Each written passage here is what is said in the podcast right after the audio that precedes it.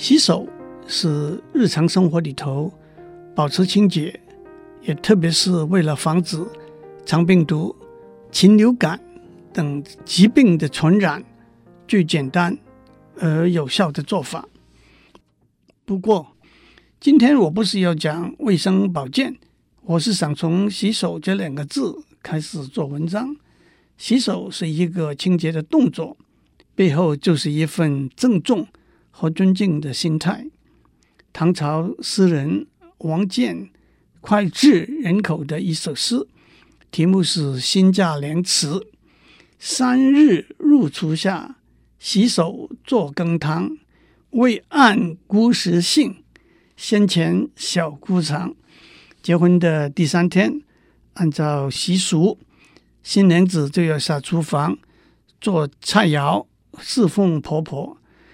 她不但洗净双手，小心翼翼的烹调，而且因为不知道婆婆的饮食习惯，还特别先让小姑尝尝看合不合婆婆的口味。有人对这首诗做了另外一个解释：一个人刚刚被派到大老板手底下当小经理，因为还不懂得大老板的脾气。所以许多事还是先得请教大老板的机要秘书。不过，虽然洗手代表的是一份郑重和尊敬的心态，在圣经新约马可福音第七章里头，耶稣有一段更深入的论述。当法利赛人指责耶稣的门徒吃饭以前不先洗手的时候，耶稣说：“只注意到表面的形式。”就是伪善，就好像用嘴唇来表达尊敬的意思，可是内心却是冷漠遥远的。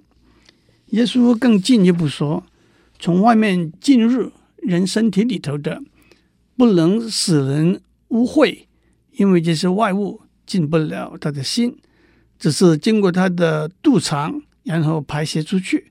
反过来，从人的内心出来的。那才会使人污秽，因为从心里出来的可能是恶念、贪婪、诡诈、妒忌、骄傲和欲望等等。耶稣这一段话阐述了来自外面和出自内在的污秽的分别，肉体的污秽和心灵的污秽的分别。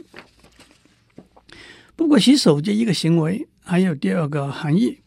在中国武侠小说里头，当一位武林大侠决定退出江湖的时候，他会举行一个金盘洗手的大典，当做各路有头有脸的人物面前，在盛满清水的金盘里头，把双手洗净，宣誓从此不再过问江湖上的事情，用一个金盘代表慎重，不再反悔的意思，正如。《笑傲江湖》里头描述的五岳剑派里头，衡山派的第二高手，以三十六手回风落雁剑出名的刘正风，决定金盆洗手，封剑归隐。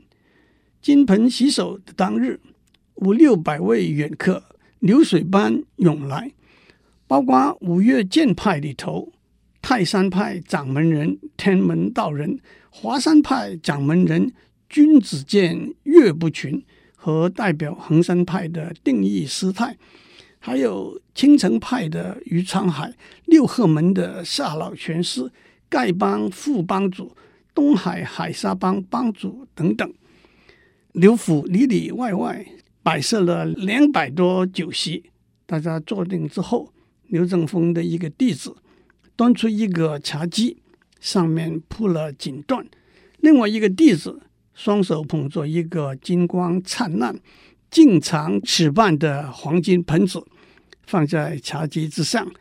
盆中已经盛满了清水。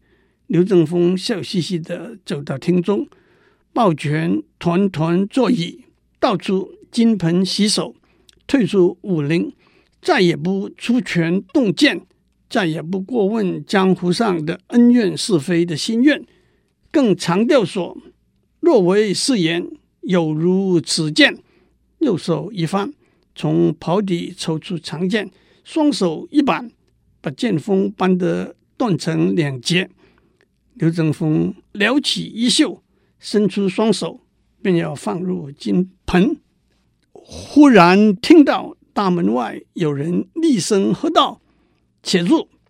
只见一个人手中高举一面五色锦旗，大家都认得，那是五岳剑派盟主嵩山派掌门人左冷禅的令旗。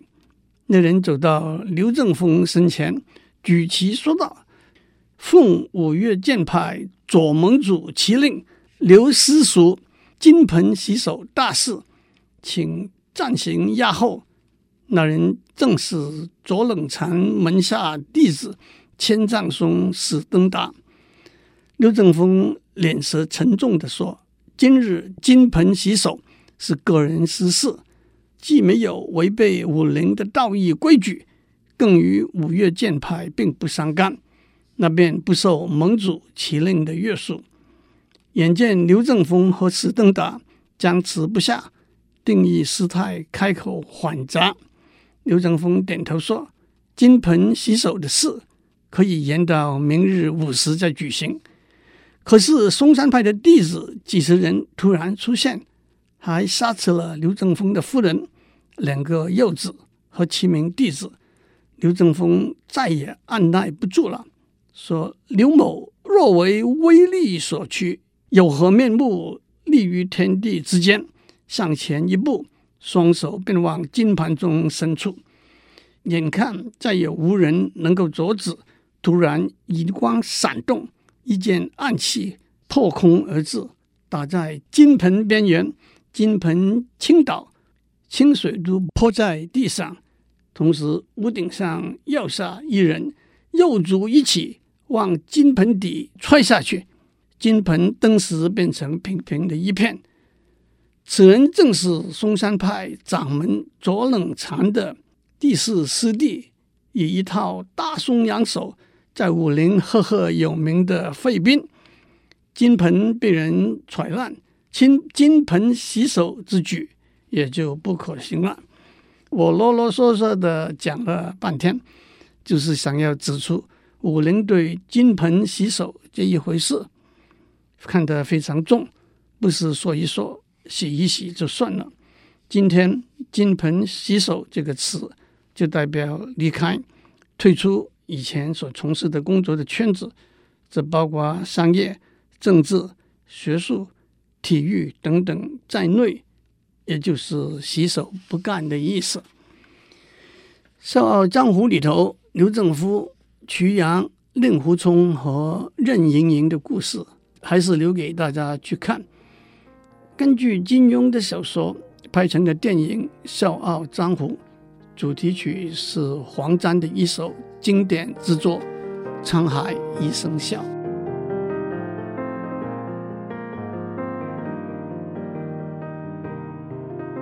我们在上面讲过洗手，接下来让我们讲洗脚。首先，和洗手一样，洗脚。也是一个清洁卫生的行为。圣经旧约雅歌第五章第三节说：“我脱了衣裳，怎能再穿上呢？我洗了脚，怎能再沾污呢？”意思是过去的污垢已经被洗涤，过去的包袱已经被抛卸，过去的过失已经被宽恕。那么我们就不要再犯错了。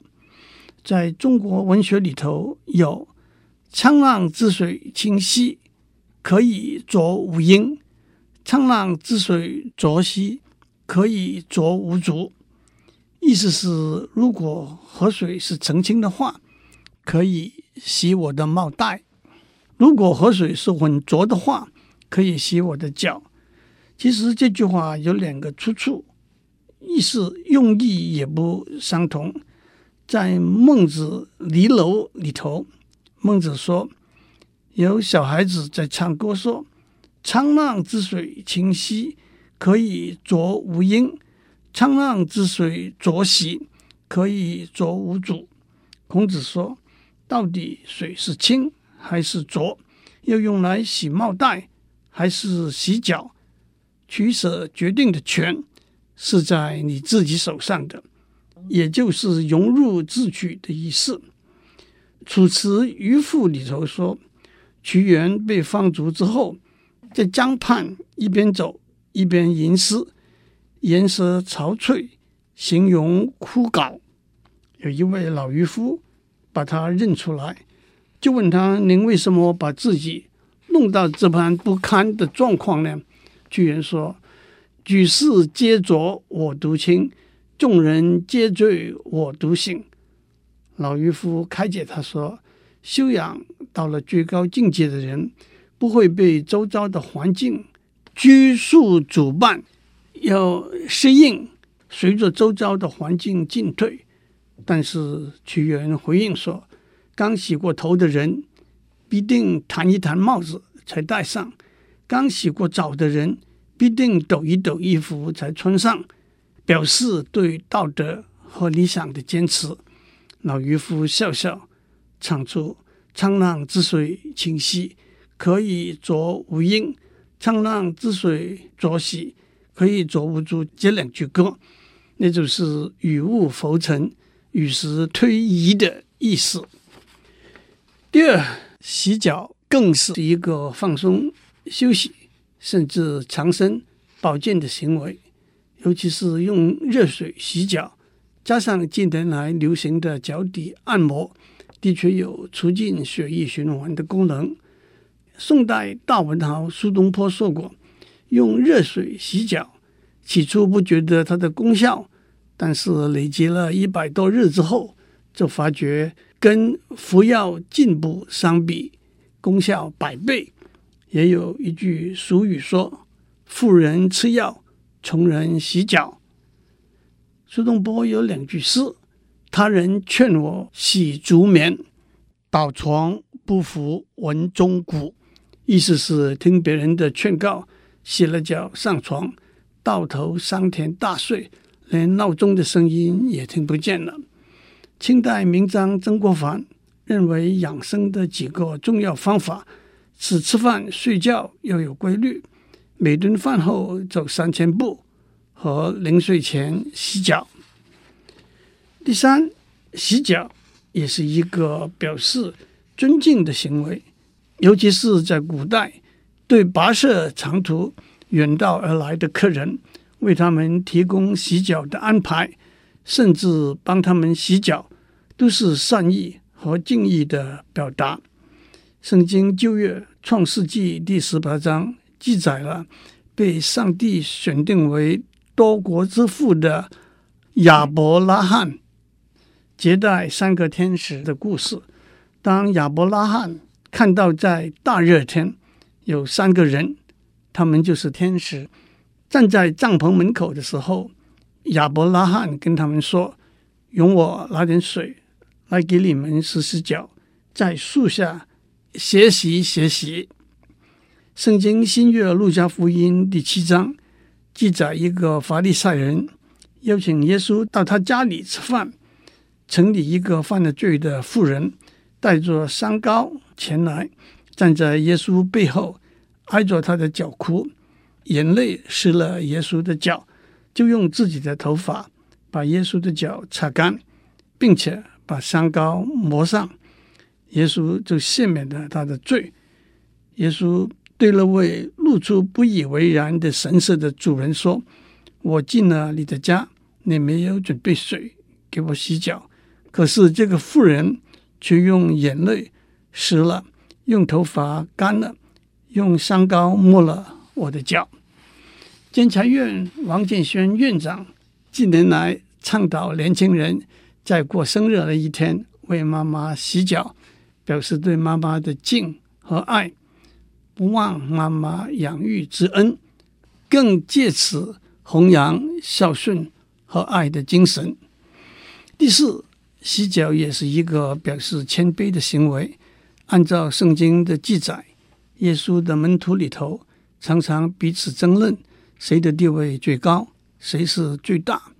耶稣跟他们说：“作为最大的，要把自己看成最小；作为首领的，要以服侍别人为己任。因此，在逾越节前夕的晚餐上，那也就是他在被出卖以前，后来被称为最后的晚餐上，按照约翰福音第十三章的记载，耶稣从席间站起来，脱下外衣，拿起一条手巾束在腰间，把水倒在盆里，为他的门徒洗脚，并且用束在腰间的手巾替他们擦干。耶稣替他们洗完脚之后，穿上外衣，坐下来跟他们说：“你们了解我替你们所做的事情吗？你们叫我为夫子，为大师，那是正确的。那么，如果夫子和大师给你们洗脚，你们也应该彼此洗脚。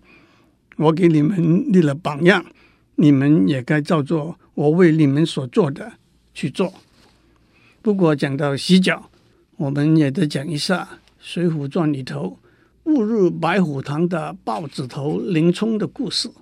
他被冤诬定罪，充军发配到两千多里外的沧州。有两位防送工人董超和雪霸押他前往。董超和雪霸拿了高太尉的金子，要在路上杀害林冲。一天晚上。他们投宿在旅馆里头，董超和学霸把林冲灌醉了，说要帮林冲洗脚，煮了一锅滚烫的水，硬是把林冲的脚按在开水里头，脚都起了泡了。他们还把林冲的旧草鞋丢掉，第二天给他一双新草鞋穿，脚上的泡都给草鞋磨破了，鲜血淋漓。接下来。还有洗耳，当我们讲到洗耳的时候，大家马上会想到“洗耳恭听”这个词，那就是把耳朵洗干净，恭敬的、专心的聆听对方讲的话。其实“洗耳”这个词原来的出处是上古时代的尧帝想把地位让给一位叫做许由的高氏贤人，但是许由坚决不接受。隐居到山下水边，农耕而食。但是尧帝要派人去邀请许由，说如果坚持不接受地位，可以出任九州长。许由还是不愿意，而且为了表示不想再听到这些话，就跑到他居住的饮水河边，把耳朵洗干净。因此，“洗耳”这个词的原意是远离开。俗世的纷扰的意思，在中国文字里头，不说洗眼睛，可是有士别三日，刮目相看这句话。用刀子来削，当然比用水来洗，让眼睛变得更干净，目光变得更敏锐了。英文里头说 “wash your mouth out”，通常是用来教训讲脏话的小朋友。至于洗心、洗脑、洗肾、洗胃，都不是真的把五脏六腑掏出来用水来清洗。时间到了，祝您有个清净、清洁、清新的一天。